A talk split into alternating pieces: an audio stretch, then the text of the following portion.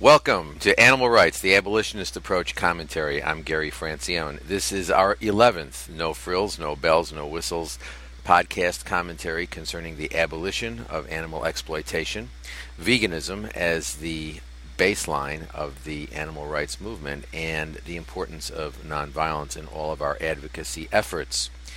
Well, I apologize, first of all, that I haven't uh, done a podcast recently. It's been the end of the semester, and I have been uh, finishing teaching my two courses this semester criminal law and the uh, course that I teach, uh, co teach with uh, Anna Charlton, Human Rights and Animal Rights at Rutgers University. And it's been a marvelous semester. We had about 60 students in our human rights and animal rights class, and uh, we're very much looking forward to their to the papers that they they will be submitting uh, in the next couple of weeks. It was a terrific group, and we had some marvelous discussions. And of course, my students in criminal law were great, as they always as they always are. Um, the the laughter that you just heard in the background was uh, uh, the special guest that we are going to have with us today, Gary Steiner. Say hello, Gary. Good morning. Thanks for having me. Gary Steiner is professor of philosophy and chair of the Department of Philosophy at Bucknell University in Lewisburg, Pennsylvania, which, uh, as many of you probably know, is a really fine liberal arts school, one of the best. And um, Gary has written uh, several books uh, and uh, uh, is just about to. Uh, when is the um, well, I guess I guess the one that you're working on now isn't going to be out for a while. Not for a couple of years. That's right. A couple of years, well, but animals, animals, uh, and the moral community uh, is out, uh, and anthropocentrism is out. Uh, these are two excellent books that Gary's written about um, about animal rights. As a matter of fact, I think they're uh, they're marvelous, marvelous books. And um, and Gary and I are actually now co-editing a series on animal ethics for Columbia University Press, and uh, that's just starting. And uh, we're looking forward to uh, producing some good volumes in that series over the coming years. In any event, I wanted to have Gary on today to talk about. Uh, a range of, of topics, uh, but I wanted to start off with the fact that several weeks ago, Gary had an excellent editorial in the New York Times, and, uh, right before Thanksgiving, uh, a terrific editorial, and it got a lot of exposure. And Gary got a lot of replies, and I uh, am interested to hear what his uh, what, what, his impression has been about the responses that he's gotten, and uh, what his overall impression is to taking this uh, taking this uh, issue publicly and discussing it with members of the public, and not just keeping it in the classroom. Yeah, I published this op-ed piece on November 22nd. I guess that's two Sundays ago. Animal, vegetable, miserable, and it was really my first foray into something a little bit more like the activism that you've long been engaged in, Gary. And it, it's been a, quite a revelation and a surprise, and in some ways a little bit of a shock to my system. Uh, for anybody who may not have been exposed to this, even though, as you said, it's it's gotten a lot of play uh, in blogs and and on the internet, and I received uh, now over 300 emails over the last two weeks, something I'm just not accustomed to.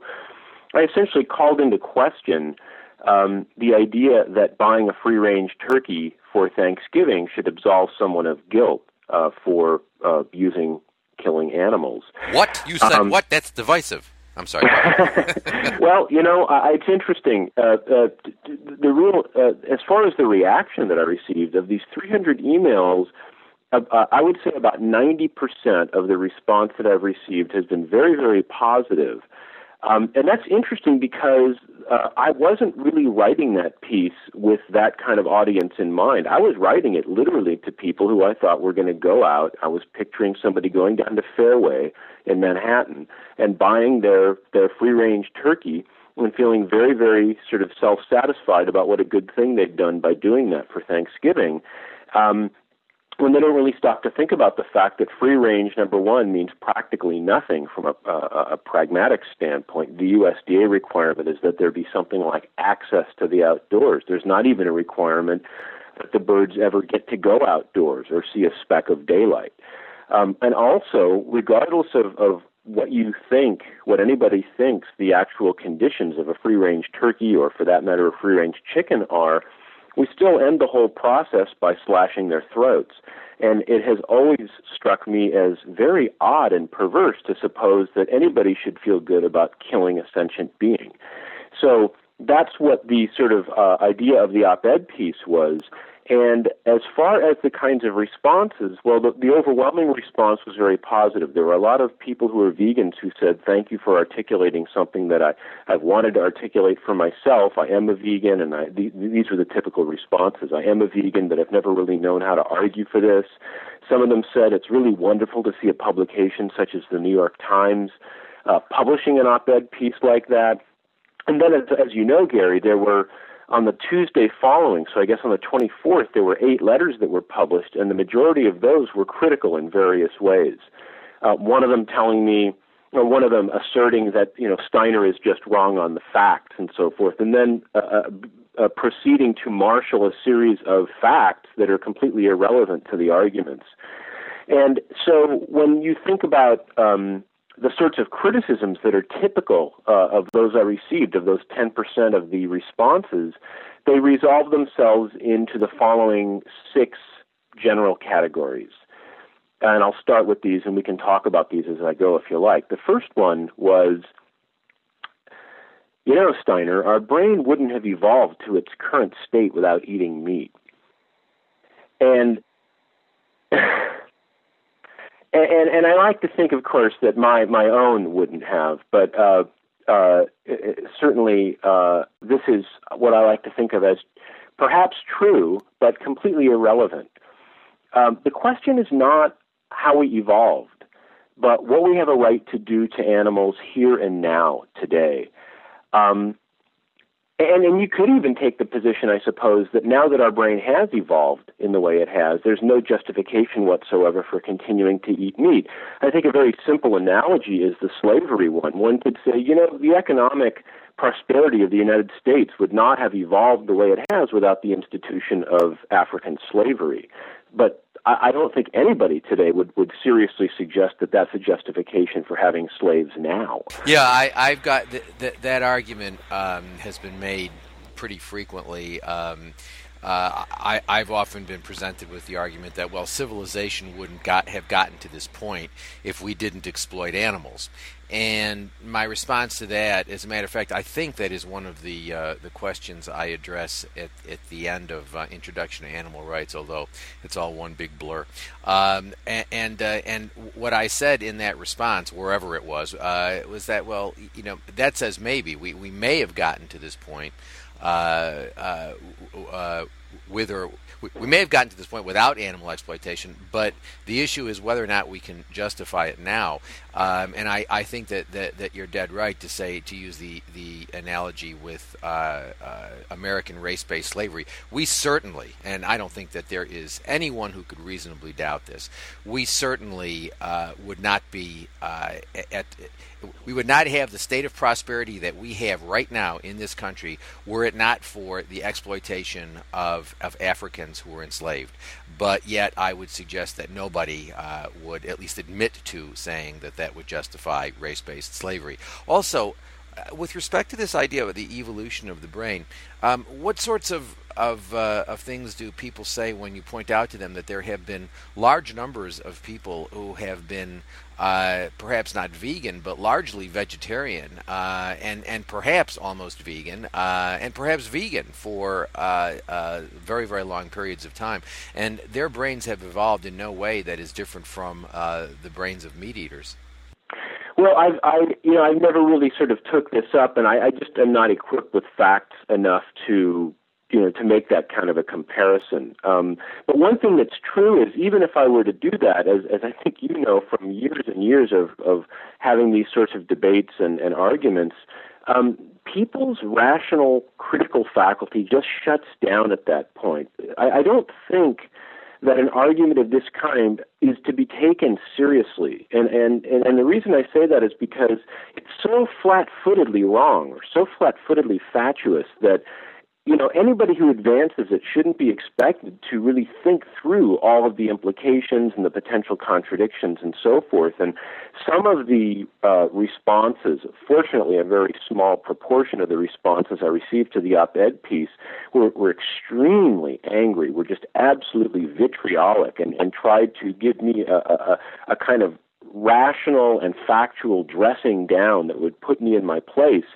and they would typically appeal to these sorts of arguments as the basis for doing that.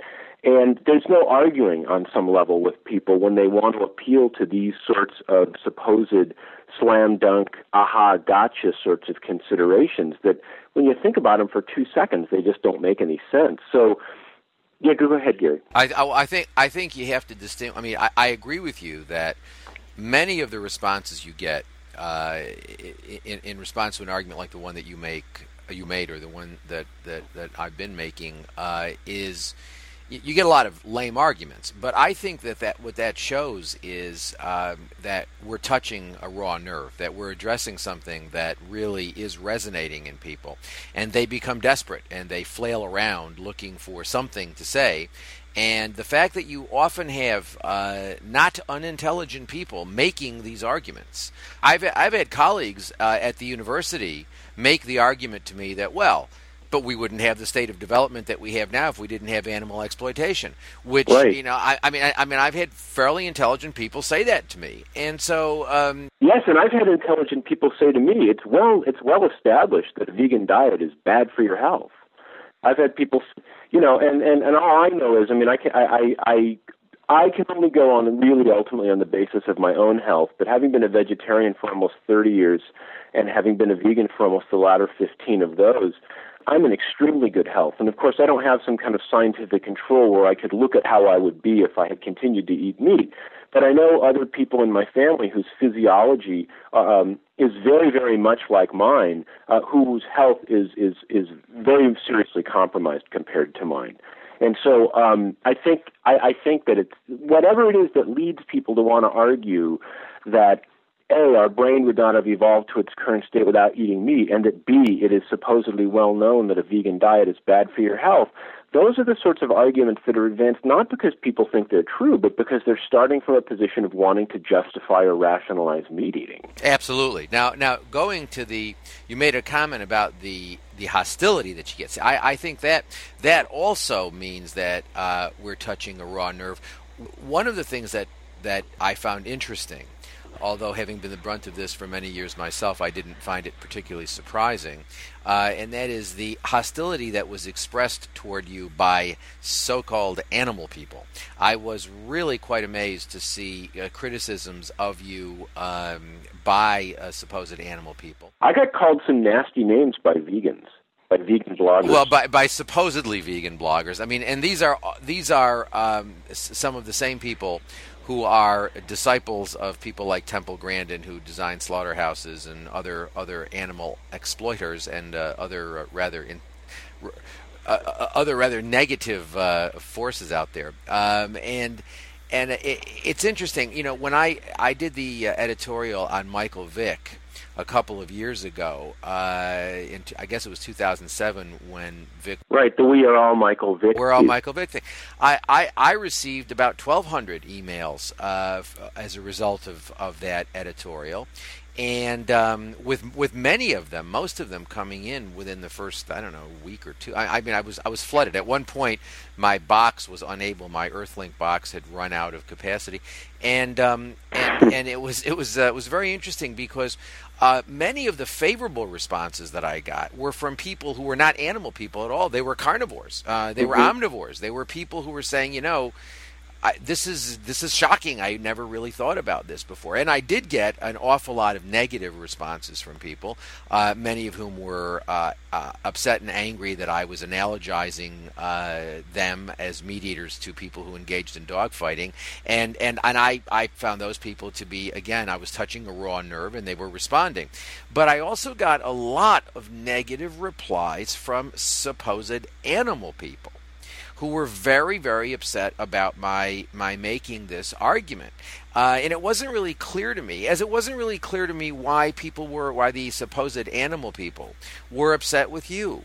And I guess it's because uh, both of us are taking the position that we ought to abolish animal use and not regulate it. And that's something that uh, touches uh, a very raw nerve within the animal movement because the animal movement has basically, um, a, the, the, organized animal movement has collapsed completely. Uh, I wouldn't even say to a large part. I would say the organized movement has collapsed completely into a new welfarist movement that advocates happy meat and happy animal products and uh, more welfare reform.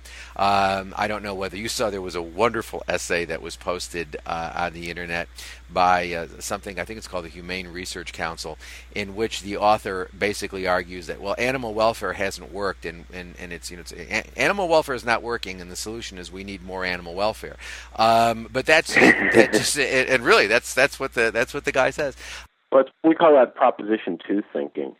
Yeah, well, you know, there's been honestly there've been there've been several sort of flavors of response or criticism that I received from people who would consider themselves to be members of the animal community. Uh, one is the letters that were published on November 24th in the New York Times were predominantly, if not, well, I think they were almost all welfarist. Ones saying uh, essentially this, and this I received in emails as well, that I'm I'm I'm sort of giving a my way or the highway approach to animals, which is I'm proclaiming that there is one and only one truth about this, and that therefore um, I'm being very narrow-minded and more of criticism I received from purported vegans was a um, I'm being too confrontational and I'm going to anger omnivores. And, and, and the second thing that they said was that I'm scaring off potential converts to veganism because I'm making it sound so oppressive and daunting and difficult to be a vegan. Those were the main sorts of criticisms I received from people who classify themselves as being within the animal community. And as I said, uh, a few of those people actually called me nasty names um, uh, in their blogs and so forth. Welcome to the club. yeah, this is this is a little bit new for me. You know, being a philosophy professor, I get to sort of hang out in in, in the in the the famous ivory tower. For those of you who are listening to this and you're wondering where that ivory tower is located, it's on Route 15 um, in central Pennsylvania, about 70 miles north of Harrisburg, and. Uh, you know, and when you hang out there, you don't get called nasty names, at least not to your face. But people actually start leaving you voicemails and things like that when you poke your head out of that ivory tower and you actually try to say something that you happen to think is true. I mean, so that's actually a second of these six sort of types of criticisms that I received, which was I'm acting morally superior by advocating veganism and criticizing the human consumption of meat. And and as we know, this is the real this is where where the lines of of disagreement between welfarism and abolitionism are to be found, which is is it okay to um, you know provide some kind of comfy, cozy, uh, at least picture to consumers about the way the animals are going to live, right up to the point when we kill them. And uh, uh, I don't see how saying that killing a conscious being is wrong is in any way being morally elitist.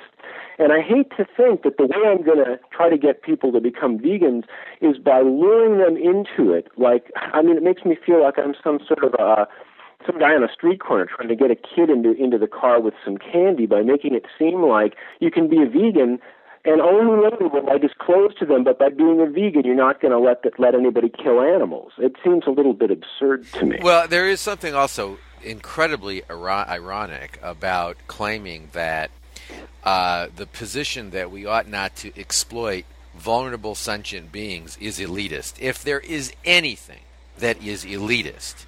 It is promoting the idea that it is acceptable for humans to to to exploit vulnerable sentient non-humans. And so, I mean, it's it's as crazy as saying, "Well, you're absolutely opposed to pedophilia. You're being elitist about it." And the answer is no, no, no. What is what, what, elitism is the idea that the pleasure of some privileged group justifies the exploitation of some disempowered group. That's elitism. Yeah. And the notion, this incredibly crazy notion which pervades the animal movement that it's somewhat it's somehow elitist to say that killing an animal is morally wrong. Put aside the suffering issue. That killing an animal is morally wrong. That that's an elitist position strikes me as turning the whole thing completely on its head. You know, it's interesting you say this because um, uh, as you know, I, I just came back from Yale uh, where I gave two talks on animals on Thursday. And one of the criticisms that I received there from a very, very bright person um, was this.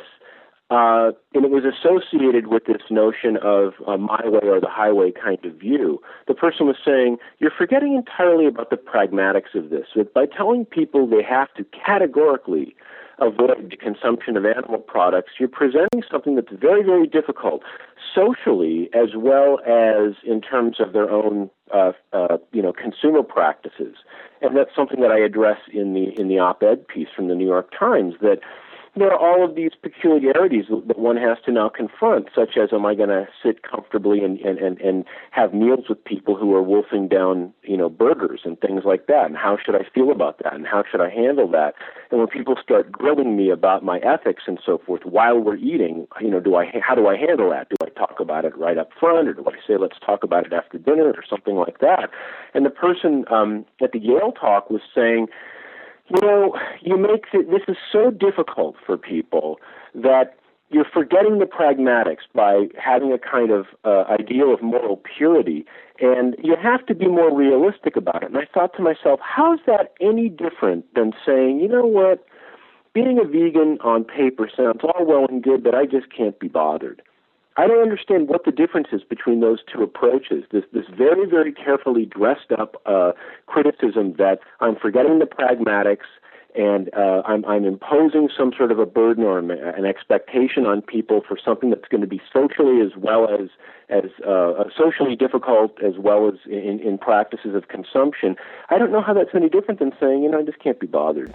Well, that's because it isn't any different from it can't from they can't be bothered. I mean, that's really what it's about. And also, I mean, the notion that well, you, you know, it, it, by by saying that veganism is the is the uh, the correct moral position that you're scaring people off because it just makes things so socially difficult. That's like saying, well, you know, racial equality is is really, you know, we don't want to talk about racial equality because that means we're going to have to have them in our neighborhoods, and that means we're going to have to deal with them, and so we really can't talk about these issues. I mean, if we apply these sorts of arguments to contexts involving humans, we see immediately the problem with the argument. Right, and women owning property, women having the franchise, one exactly. could say the same thing. Exactly, exactly. I mean, it's, right. it's incredible. So, what other sorts of responses? I think you were on category. Yeah. about to get to category four. I think. Uh, I don't know. I lost count. But here's another. This is a very good one, and this is one that in my own work in philosophy I find to be very, very revealing. It, it, it's a sort of syllogism, and I'm sure you've heard it many times before, and it goes like this Animals kill animals. Human beings are animals. Therefore, it's okay for humans to kill animals. Now, here's something very interesting to me about this. Um, it's true that animals in wild nature kill animals, and I was I was asked and in some cases challenged in some of the email responses um, to answer the question: Is a lion somehow morally culpable for killing a gazelle or a, or a wildebeest? and, and, and, ostensibly, in all seriousness, you know, you have to suppress laughter at something like this because this is what something like that fails to to recognize. Human beings possess capacities that animals lack, and as I argue in both of my books on animals, um, the pendulum on this has really swung in the last generation or so, so that it used to be the case that philosophers and others would deny that animals had any kind of cognitive capacities, and that was the justification for using animals. And what's happened more recently is people have started to attribute all kinds of elaborate, sophisticated cognitive abilities to animals as if to say that's how we can justify uh, recognizing full moral status in animals. And my own view, which I've argued in both of my books, is we're now attributing too much to animals on, on the mistaken theory that we have to attribute all these cognitive abilities in order to establish the moral status in animals, when in fact, as you point out in your own work, Gary, um, differences in cognitive abilities are completely irrelevant to the question of moral status. And so, what you call similar minds theory uh, is something that is very, very misguided. So, whether or not animals can think rationally, can do mathematics, can appreciate Schubert symphonies, which is an example I use in uh, the op ed piece, is completely irrelevant to figuring out what their moral status is, which, on my view, and I think yours as well, is, is that it's comparable to that of human beings.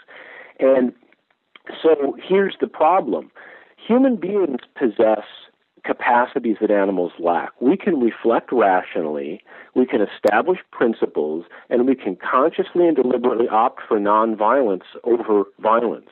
Over, you know, we can opt for non-harm over harm.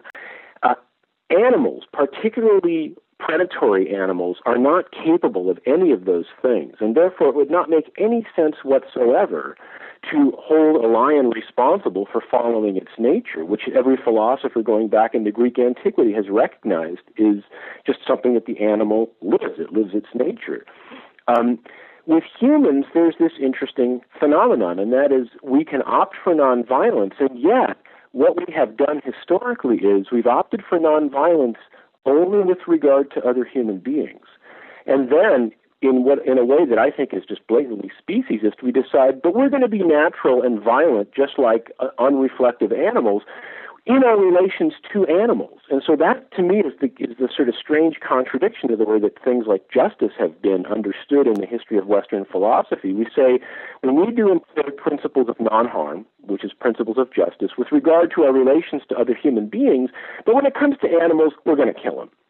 And so it, it, it, seems like a very peculiar contradiction to me that can only be understood as, as being a speciesist kind of contradiction to say we don't extend this consideration to other humans because they're rational, but because animals are not rational, we don't have to worry about being violent to them. So uh, the fact that animals kill animals ultimately has nothing to do with whether it's okay for human beings to kill animals. And if people were to stop and think about this at all, I would like to think that that would become clear. Now, partly the reason people don't do this is you do need to know a little bit about the history of philosophy and the history of theories of justice and so forth in order for this to become clear. But once it becomes clear, I don't see how somebody could, could seriously maintain that we should be peaceable toward other human beings wherever possible, which is to say, unless, you know, your life is directly threatened, perhaps then you could justify, you know, defending yourself or something. But but in, leaving aside cases like that, I don't see how somebody could say we should be generally peaceable toward humans, but we could be violent toward animals. Because the thing that ties humans and animals together in terms of what we owe them is the fact that they're conscious, that conscious, that they're sentient. Yeah, um, I I, I uh, obviously agree with all that. The reason I was laughing when you raised the question is is um, not only because it's uh, it's ludicrous uh, to talk about well, you know, lions are you know lions kill gazelles, etc. But that that is just if I had five cents for every time I've heard that over the past almost thirty years, I could be you know retired uh, uh on, uh, on the Côte d'Azur right now because it's um, it's really quite remarkable how people always bring that up, and I always dismiss it by saying, look, I do not know whether animals make moral choices. I have no idea whether they make moral choices. I know I do. I know you do. And that imposes on us the responsibility to make those moral choices. Whether, you know, the, the line, whether a line makes moral decisions, I, I really have no idea. Uh, whether Charles Manson is a sociopath who is incapable of making moral decisions or thinking morally is irrelevant to me. It's absolutely irrelevant to me. I know I make moral decisions. I know you make moral decisions. I know most human beings, as a matter of fact, the overwhelming number of human beings have the capacity to think morally. So whether animals can or can't is irrelevant. We can, and we have an obligation to do so. You know, and and I, I agree with you. The, the argument that well. Uh, uh, uh, we're, we're, you know, we, we, we seem to always use this argument we can we justify what we do uh, to animals by saying we're superior to them. We're morally superior to them. And then when we're called on what we do to them, we say, well, we're animals. They're animals. They're violent. We're violent. Right. So it really just becomes this, I mean, this flip flop sort of argument. Um, also, I mean, I think just the form of the argument is, is, is sort of silly. You could also say, well, you know, dogs have sex with each other in the street. Dogs are animals, humans are animals, therefore humans ought to have sex in the street. I mean, this is just ridiculous. I mean, what animals right. what animals do may be you know uh, uh, of interest in certain respects. However, it has nothing uh, to do with our moral behavior. That's right, and this is actually points out something that's that's very difficult about being a human, which is in, you know we are animals but we're also not animals. I mean, it's it's it's the fact that we have this rational, reflective capacity makes us both like and unlike animals, and it in, what it ultimately does is it imposes responsibilities on us that.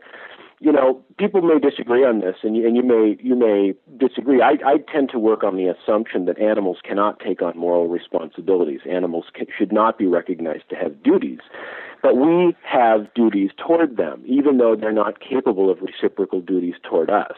Oh no, no, I, I, I agree with that. I mean, I, I wrote that in uh, Animals, Property, and the Law in, the, in yeah. 1995. I certainly don't think that animals have have uh, obligations that they owe to us. Yeah. Hey, let me tell you a couple of the other. We're getting near the end of this list, and they're quite interesting.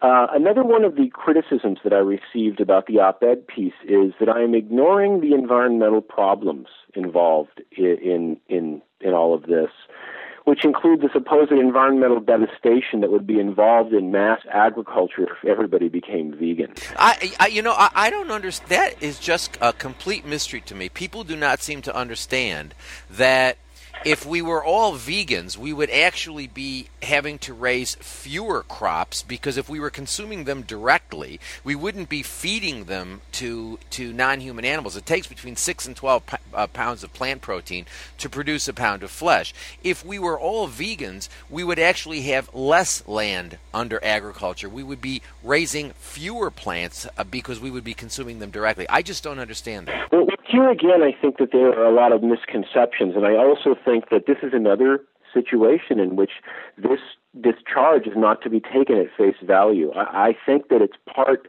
of an effort that has been marshaled by some people to justify the continued eating of meat and consumption of animal products. And they're just they're throwing every. It's like Sandy Koufax at the end of 15 innings. They're just throwing everything they got at us. And here's you know there, there's there's that. There's the fact of how much um, plant food is needed to raise uh, a certain amount of meat.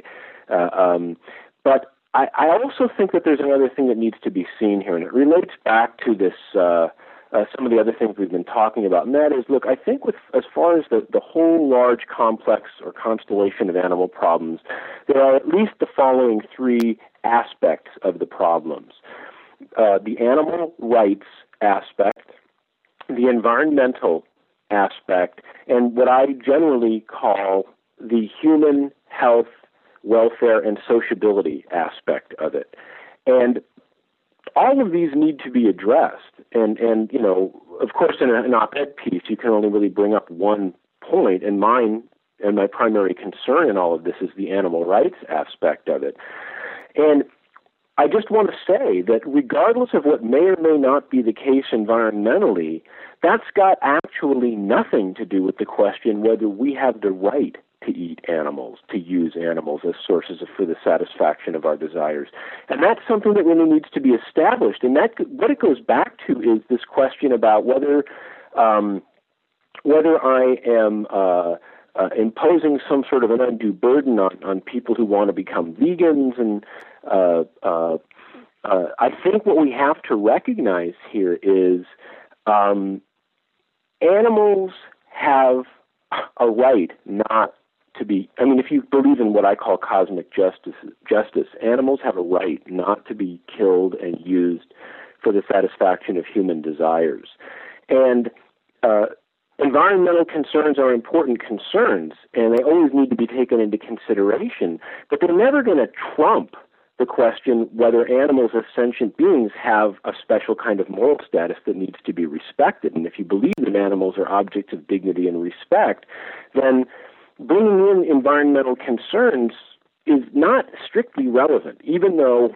I think ignoring environmental problems is, of course, a foolish thing to do. I, I, mean, I agree with that. I mean, I, I think that part of the problem has been over the years people have tended to lump animals, uh, you know, along with the environment. So, you know, uh, they talk about the obligations to trees and the obligations to ecosystems and the obligations to animals, as as if animals are like trees or rocks or or uh, bodies of water or whatever. And I think that has uh, that's led to a great deal of confused thinking because, um, you know, I, I I take non-humans and put them on on the side with humans. And if I'm going to draw a line, it's going to be between the sentient and the non-sentient. I don't. Th- I think anytime we draw a line where we have some sentience on the side with non-sentience, those sentients are going to end up being treated as if they were non-sentient, and their moral status is going to be analyzed as if they were non-sentient. But uh, yeah. so you know, I, I I agree with that as well. Yes. Now, the last couple, I'll just move quickly to these. The last couple of main types of criticism I've received have to do with domesticated animals. And in these, of course, you have, I, I think, dealt with masterfully in your work. And generally, what I, I can do is simply do, do no more than sort of reassert things that you have already sort of worked out. What, so, one of these two last criticisms is domestic animals co evolved with humans and wouldn't exist unless we keep them in a state of domesticated servitude. And so one person wrote to me and said, "I suppose that what you're what you're proposing uh, is the following, and it in fact is what what I'm proposing, just as you have proposed, which is." What we have to do is, is let the domesticated animals die out. And that doesn't mean we just set them loose on the streets. We steward the ones that still exist. Um, we, we don't uh, permit them to reproduce. The lines die out and there's no more domestication. And one of the things that needs to be pointed out here is that this would include the pet industry. Um, and I used the following sort of analogy. And I actually came up with this on my own, and then later at one point realized that Richard Sorabji had used it in uh, his book Animal Minds and Human Morals, uh, the, the Origins of the Western Debate. It's this um, imagine, as an analogy, a race of humans who had been domesticated in such a way that they could exist only as the slaves of others. Would it clearly be better for those slaves to exist as slaves rather than not to exist at all? And uh, it seems to me the answer to that is no. Particularly if you draw the analogy out to the fine points of saying, and they're not only going to exist as slaves, they're going to exist as slaves that get killed and eaten or, ki- or used in a variety of ways um, by human beings.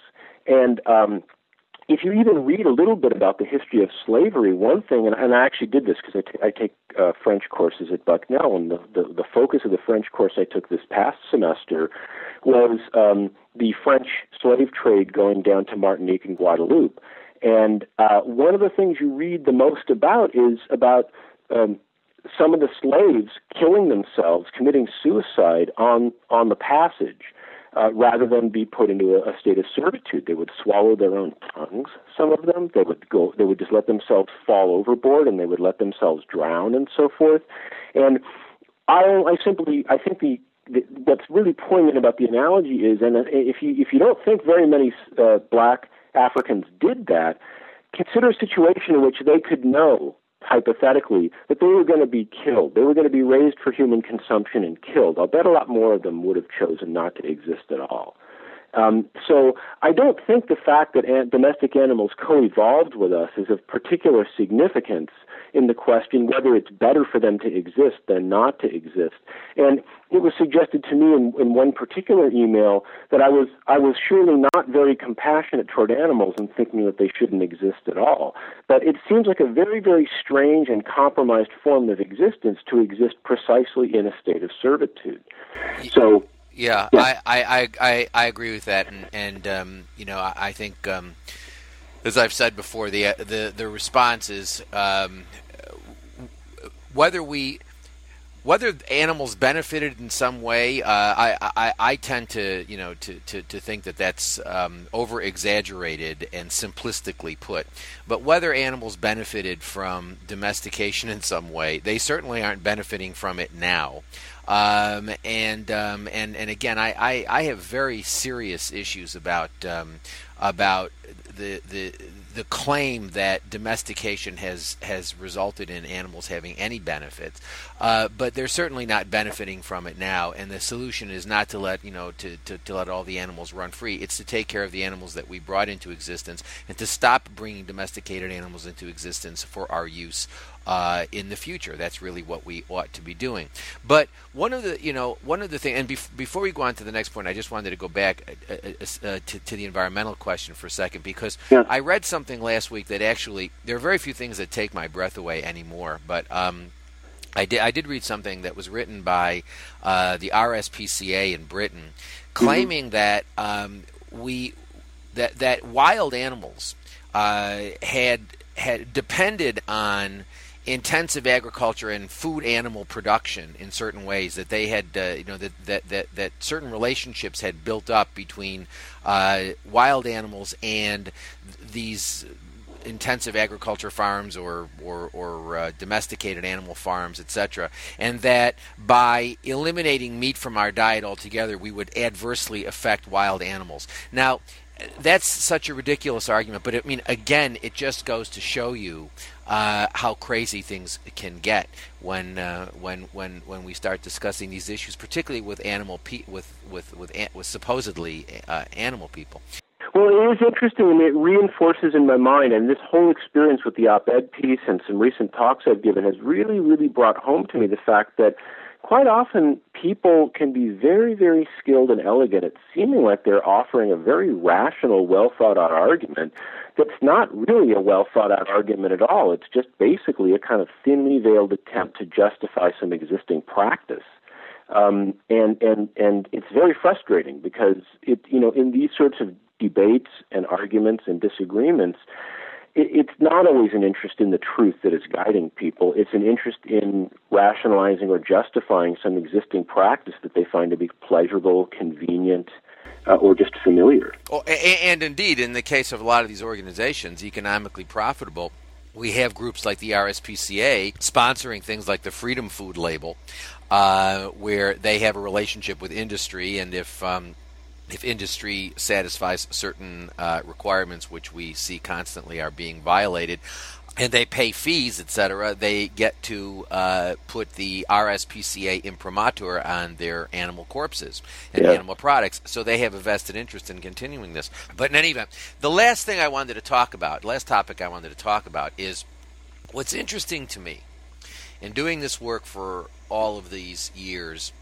and I've been doing not only the academic, but I've been uh, out there for many years doing the sort of the public exchanges, uh, eh, which which you're you're sort of just starting. But it's interesting to me that I have more interesting and informative and intelligent discussions with people who are not involved in the animal movement at all um, they will engage these ideas more and more seriously than many of the people in the animal movement will. And that's something I find interesting, ironic, and sad. Let me give you an example. Um, recently, uh, uh, Bernie Rollin, who is a professor, as you know, of philosophy at Colorado State University, uh, he uh, distributed a um, a a uh, uh, handout to his class uh, that was taking issue with my position, uh, my abolitionist position. And defending his welfarist position. And basically, what he said in this handout was that, well, we have no reason to believe that the abolitionist approach will work, but we know that animal welfare reform will help incrementally reduce suffering, etc., etc., so we ought to pursue welfare reform. And um, the student, one of his students who was uh, uh, in the class, showed me this, and I discussed the um, the analysis with her, and she went back into class and had a discussion with him, and he got very, very uh, upset about it, and uh, and said he wanted to debate me. And so I um, I agreed to debate him, and I wrote him an email uh, and said, uh, Bernie, because uh, I I know uh, Bernie not well, but I've met him, uh, and I said, uh, why don't we why don't we have a debate and we'll we'll talk about these issues. And then he proceeded to say, well, on second thought, he didn't want to do that because he thought it would be it would it would injure his reputation and his credibility with the meat industry that he works with, um, and that it would be like a scientist debating a creationist and taking the abolitionist position seriously would be like a scientist taking creationism seriously and debating it. And what I find really interesting about that is Bernie is very typical of many of the new welfarists, indeed most of the new welfarists the empirical evidence is overwhelming that animal welfare reform does nothing nothing to reduce animal suffering. Indeed, it makes people feel more comfortable about consuming animals, but because of the property status of animals. Animal welfare reform is almost always limited to ensuring the efficient exploitation of animals. That is basically the only time, because animals are property, the only time institutional users are going to uh, institute reforms for animal welfare will be in cases where it's economically neutral to them or where it's actually going to be beneficial to them. And what I find fascinating is the literature of the animal welfare groups uh, emphasizes this when they're promoting things like controlled atmosphere killing or the abolition of gestation crates or whatever they're always pointing to the empirical evidence that these forms of confinement or these forms of killing are actually more expensive than the forms of killing or confinement that the animal groups are proposing. So it's an argument which is based on economic efficiency. But yet, the animal welfare people refuse to engage that argument. They simply continue to repeat the mantra that animal welfare reform will reduce suffering and and they just will not engage the argument that animal welfare doesn't work. And then when you call them on it, uh, it, it, they, they, they, well, first they, they offer to debate you, um, and then when you say yes, that's a good idea, they refuse to debate you.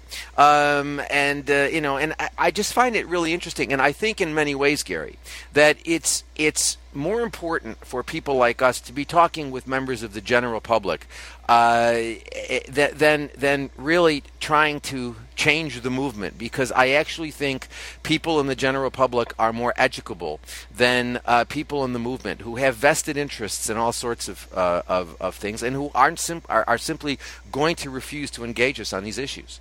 Well, you know, it, it's interesting you mention this because I, I can offer a sort of corollary to this, which is on a number of occasions at Bucknell, I have taught a course, an interdisciplinary course for uh, college seniors called Western Perspectives on Animals. And I've taught a number of, I've, I've used a case book on animal law, and I've looked at animals in Judeo Christian tradition. I've used your work, I've used uh, my own work, I've used a number of things. Um, and this semester, for the first time, I decided to teach an introduction to philosophy course, uh, which is primarily to first year college students. Uh, in which in the title of this particular one is called Gods, Humans, and Animals. And so only the last third of the course, roughly the last four and a half weeks, is on animals.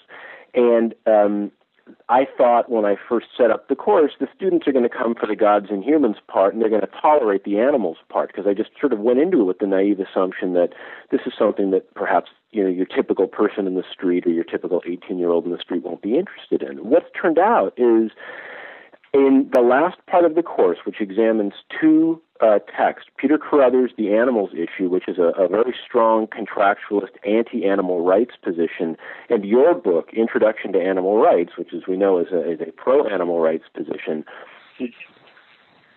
and a great, and I would say a great gift, a great gift idea too, since the holidays are coming up. Good stocking stuff. And for anybody out there who's a, a, an instructor, it's a, very, very teachable text. Um, very, very clear, very lucid, and and uh, just very, very succinct.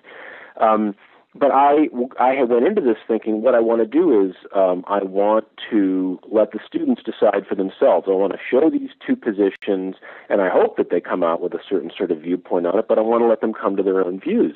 The interesting thing is that the first year students in this cl- course have um, produced the most uh, remarkably, um, um you know, uh, engaged discussions of the material, that they're very curious and they're very open minded and they're really willing to think about these things and they're willing to sort of examine and analyze their own sort of uh, deeply held assumptions um, in a way that the college seniors were really rarely able to do.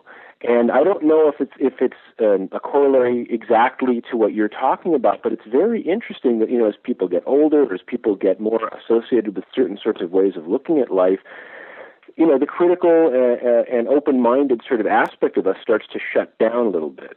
And I know exactly what you mean. You know, one of the things that um, we found over the years in teaching uh, animal rights courses uh, at Rutgers is that you know uh, you have a group of people, and the the, the people who will argue, um, the people who will get more upset and more uh, oftentimes more angry with you are the people who are involved with uh, animal rights organizations or animal welfare organizations. There aren't any more animal rights organizations, but an- involved with these animal welfare organizations, people who are quote in the movement end quote.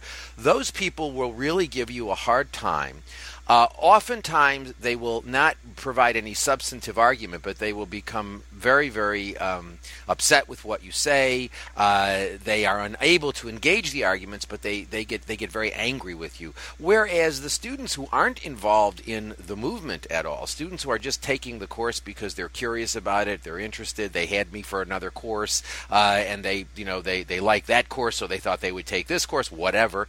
Um, those students who are coming to the issue fresh are oftentimes and usually, usually far more open to the arguments than the students who have been thinking, supposedly thinking about the arguments within the frameworks that are provided to them by these animal welfare organizations. I'll give you another example of something that, that came up this week. Um, there's someone named Jean Kazez or Kazez. I, have never heard of her before until this this past week. I, I so I don't know if I'm pronouncing her name correctly, but she came to my attention because she wrote something on her blog that somebody sent to me, um, and uh, in which she said um, Francione wants to keep. Uh, animals in the worst possible condition in order to use their suffering to rally people to the cause of totally changing the status of animals. And I was really uh, unhappy about that because, uh, first of all, this person is uh, is not a vegan, so it's interesting that she's she, she's make she's saying that I, I want to promote animal suffering. She's not a vegan, um, but. Uh, that's certainly not my position. That's not a position I've ever taken. Indeed, I have made it clear that my position is not that. I, I'm not interested in seeing animals being treated uh, worse so that we can force a change in the status of animals. My position is that we ought to be engaging in creative, nonviolent vegan education as a form of incremental change because animal welfare reform simply doesn't work. It doesn't do anything to alleviate animal suffering. And to the extent that animal welfare reforms are adopted by industry, they are changes that would uh, be adopted by industry anyway as industry gets more information uh, about rational economic practices. Production efficiency. Yeah, produ- yeah, I mean, I mean, one of the things that I'm working on now, as a matter of fact, I confess uh, uh, uh apology publicly to Roger Yates because uh, the ball's been in my court to finish this uh, this joint paper up that we're working on together, in which. So I apologize, Roger. in which we argue that uh, basically, the changes that are made, the animal welfare reform changes that are made, are changes that will be made anyway by industry. So if we were to take an abolitionist position and and educate people about uh, abolishing the use of animals altogether, what you would get from industry anyway is welfare reform, you know, rather meaningless welfare reform that would attempt to assure the public that everything was okay, but that really did nothing more than increase production efficiency. So that advocating animal welfare really is is um, uh, n- neither necessary nor productive nor nor morally consistent with the view that we ought not to be using animals. But so I raised this with her and and I, I pointed out to her that I never said it, and she acknowledged that I never said. She she acknowledged I never said it. She claimed that it was an interpretation of my work. I don't know how she can claim to be um, offering an interpretation of my work when she's saying that I want to keep animals in the worst possible condition, that that's somehow an interpretation of my work. But I also invited uh, her to uh, uh, debate, and um, and she wouldn't. Uh, and um, you know, and so I, I, I, find it disturbing. Now she's obviously she's a she's a, a big fan of Temple Grandin, and uh, she's not a vegan, and she promotes welfare reform. But you would think that uh, somebody, you know, that you would think that people like Rollin and uh, people like uh, this uh, Kazez uh, person would be interested in debating and discussing. If they're taking the position that welfare reform is a, a good idea, then you would think that they would be able to address the arguments that I make that animal welfare reform, as an empirical matter, historically has done nothing more than increase production efficiency. But they won't. They simply keep repeating the mantra. And you know, you get to the point where you start wondering is it really misunderstanding on their part or is it simply outright misrepresentation? and and you know and that's that troubles me because it troubles me to think particularly people in academic institutions who have the responsibility to educate young people to, to, to think that what they're doing is intentionally misrepresenting an idea uh, is distressing to me. But it is clear to me that uh, these folks uh, that they don't understand the argument that welfare reform doesn't work, but that more importantly, they're not really willing to engage it on any level whatsoever, except to misrepresent it, uh, except to you know make uh, claims like uh, you know I really want animals to suffer more. Yes, well, you know, as I as I said before, I think one thing I'm learning more and more is that often the positions that people represent or the the the disputes that they they engage in and the way they engage in them are not really based on an interest in finding out the truth. Um, so, for instance, the person who says, "Look, you got to think more about the pragmatics," my attitude is, you know, look, let's just be clear about what is really the truth. Let's be clear about what's really going on here. Let's be clear about what it means to embrace a welfarist position, and then we can talk about the pragmatics. But how is somebody supposed to proceed pragmatically without having a sense of what they think is right and wrong? A way to put um, the position of this uh, person from SMU you're talking about into into focus is let me just read you the brief letter that uh, she was one of the letter writers to the New York Times on November 24th in response to my op-ed piece, and she wrote the following. Mr. Steiner might feel less lonely as an ethical vegan. He says he has just five vegan friends. If he recognized that he has allies in mere vegetarians, like me, in ethical omnivores and even in carnivores. Some of us agree with his outlook, but just don't have the fortitude to make every sacrifice he makes. In fact, this is the letter going on. In fact, a whole lot of semi vegans can do much more for animals than the tiny number of people who are willing to give up all animal products and scrupulously read labels. Farm animals also benefit from the humane farming movement, even if the animal welfare changes it effects are not all that we should hope and work for. Uh, if the goal is not, this is near the end of her letter, if the goal is not moral perfection for ourselves, but the maximum benefit for animals, half measures ought to be encouraged and appreciated. And then she she finishes the last sentences are go vegan, go vegetarian, go humane, or just eat less meat. It's all good advice from the point of view of de- doing better by animals. That's the letter. That just goes to show how how she simply does not understand the economic realities of the property status of animals and how animal welfare regulation works. She simply doesn't understand it. Well, I think I, I think that that is true. I also think it's the case, uh, and again, I'm I'm I admittedly and and openly and, and, and unapologetically a hardliner about this. The things that stick with me in this type of a, a viewpoint are you know, some of us agree with his outlook, but just don't have the fortitude to make every sacrifice he makes. You know, I don't see being a vegan as a particularly great sacrifice. There are inconveniences to it, but when one thinks about uh, what one gets in exchange, and I don't mean what I get because I don't really get something. I think it's animals who get something in exchange. What's at stake in making these what I think are relatively modest sacrifices? uh, what we what, what what the large community of sentient beings gets from it is absolutely staggeringly huge. I mean, if there's 53, according to the UN, uh, Food and Agriculture Organization, 53 billion land animals alone killed every year for human consumption. It's absolutely staggering. And you know, in um, in the op-ed piece I make, I, I, I invoke uh, Isaac Bashevis Singer's reference to the to the eternal Treblinka for animals, and that's something that some people got absolutely furious about. That I would dare to make any kind of an analogy between the Holocaust and what happens to animals, and yet anybody who is embracing a welfarist position um, for whatever reason they're doing it, is failing to come to grips, in my mind, with one very, very lapidary fact, and that is billions and billions, you know, tens of billions of animals every single year. And not even including fish, which uh, I bet that would raise the number dramatically, given all the people in places like Indonesia who live on fish. Um, the, the numbers are absolutely outrageous, and and uh, when you compare that to any kind of human holocaust, um, it's just orders of magnitude larger.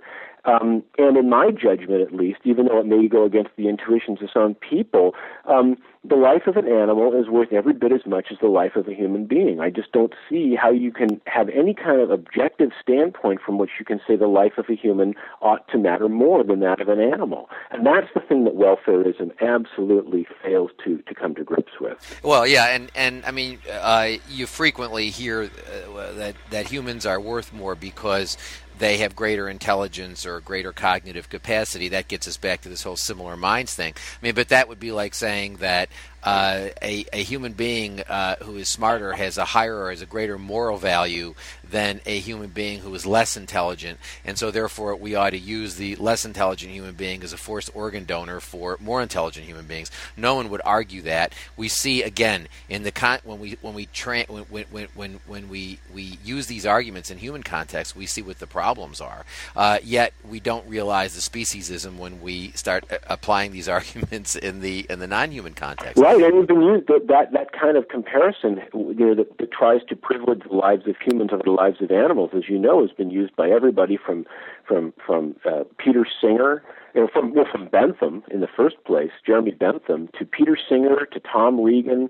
You know, the people who are considered uh, and Singer and Regan are considered to be sort of the twin gods of the modern uh, animal rights movement, the second or third wave, whatever you'd call it, and yet they both make this kind of speciesist. Uh, comparison between humans and animals and ultimately privilege humans. And, and Tom Regan, even though he takes a more or less deontological approach, which one would think would, would have better prospects for animals, ends up arguing quite explicitly you could sacrifice in that lifeboat example any number of animals uh, to, to save one human being, which, as I point out in Animals in the Moral Community, the book that came out last year, that means you could justify on Regan's reasoning sacrificing every single animal on Earth to save one human being. Yeah, no, I uh, I, I, I actually wrote uh, an article about about that the dog in the lifeboat.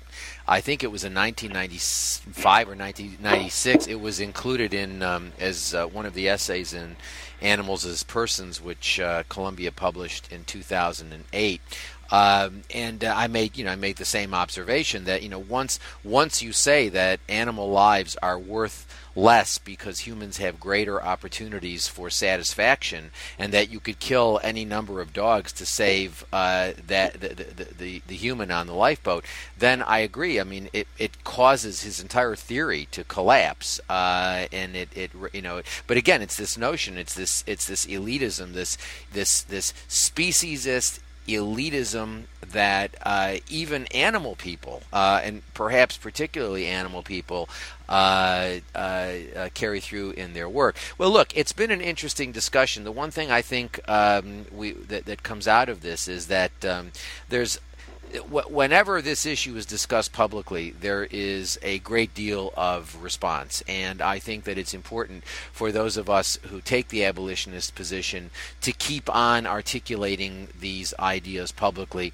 and to engage people. And really, you know, there's a there there there are some compelling arguments to basically ignoring the welfarists and spending uh, most of our time, as I now do, uh, spend most of my time talking with people who really aren't part of the movement. Uh, I'm not going to really convince the welfarists. I'm always happy and willing to debate them. They are the people who run and hide because they can't uh, they can't defend their positions. But I'm always willing to debate them. But I I also think that ultimately um, they're a lot less educable than general members of the public who, when you discuss these issues with them, uh, are much more open, much less hostile, and you can really provoke people into thinking about things. Again, we see this with Gary Steiner's editorial. We see that uh, what happened with my my editorial about Michael Vick.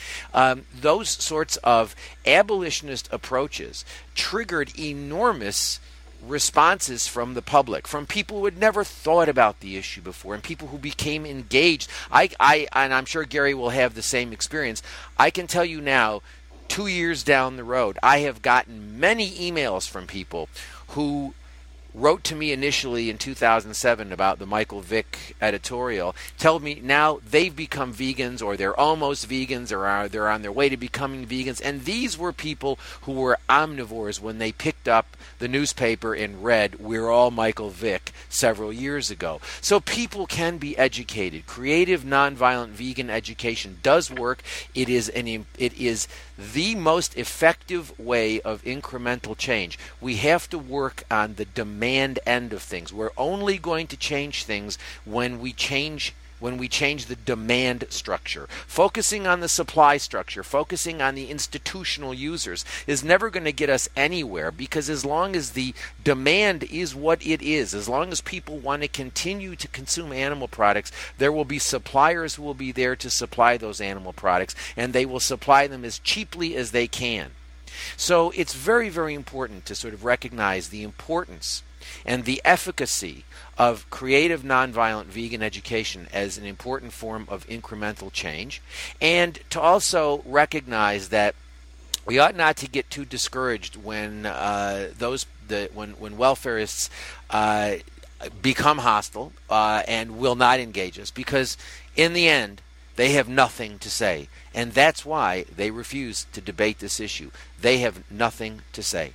I want to end by mentioning Gary's two books, uh, Anthropocentrism and Its Discontents, The Moral Status of Animals in the History of Western Philosophy, uh, is a terrific book. Uh, it is, it is uh, as far as I'm concerned, the only real history of, of, uh, of philosophical thinking about animals in in in, in Western philosophical tradition. Uh, it's a real reference work which every animal advocate should have because um, I don't know of any other volume that uh, covers as much as he covers and brings all of these uh, various thinkers together. It's a really excellent reference book. As a matter of fact, I have a copy in my home office. I have a copy in my office. It's, I've, i own about four copies of this book, um, and I have them all over the place because they're really really important, and I, I uh, I'm sorry, the book is really important, and I use it frequently. Um, Gary's book, Animals and the Moral Community: Mental Life, Moral Status, and Kinship was published by Columbia University. Uh, when was that? Was that last year? year ago. Yeah, 2000, 2008. Yeah, and uh, it is also an absolutely uh, uh marvelous book and um, uh, dealing with uh, animal rights theory, talking about various animal rights and animal welfare theories, and um, and I think uh, it's and it's also very readable. Uh, although he gets into some very complex and complicated discussions, uh, he does so in a way that um, doesn't require that you have studied logic and epistemology and metaphysics for 20 years before you can understand it. So I recommend both books. He has another book coming out. Um, and uh, he said at the beginning of the uh, of the podcast that it was going to be a couple of years. I'm writing that one now. It's it's entitled "Animals and the Limits of Postmodernism," uh, and that I'm I'm going to be finishing over about the next year and three quarters so it won't be out till 2012. That's that that's a shame, Gary, because if any if the world needs anything, if the animal movement needs anything, it needs a book which will analyze the failure of postmodernism to to to to deal adequately with the animal question. In any event, well, that brings us to the conclusion of of uh, podcast number eleven in Animal Rights: The Abolitionist Approach commentary. Thank you very much for joining us. Uh, if you're not, and I want to thank Gary Steiner for being a guest on uh, the podcast, and I hope that he will come back and we'll have uh, discussions uh, in the future about things. If you're not vegan, go vegan. Uh, it's incredibly easy to do. It's better for your health, it's better for the health of the planet, and most importantly, it's the morally right thing to do. Thank you very much for listening, and uh, we'll, uh, we'll have another podcast soon.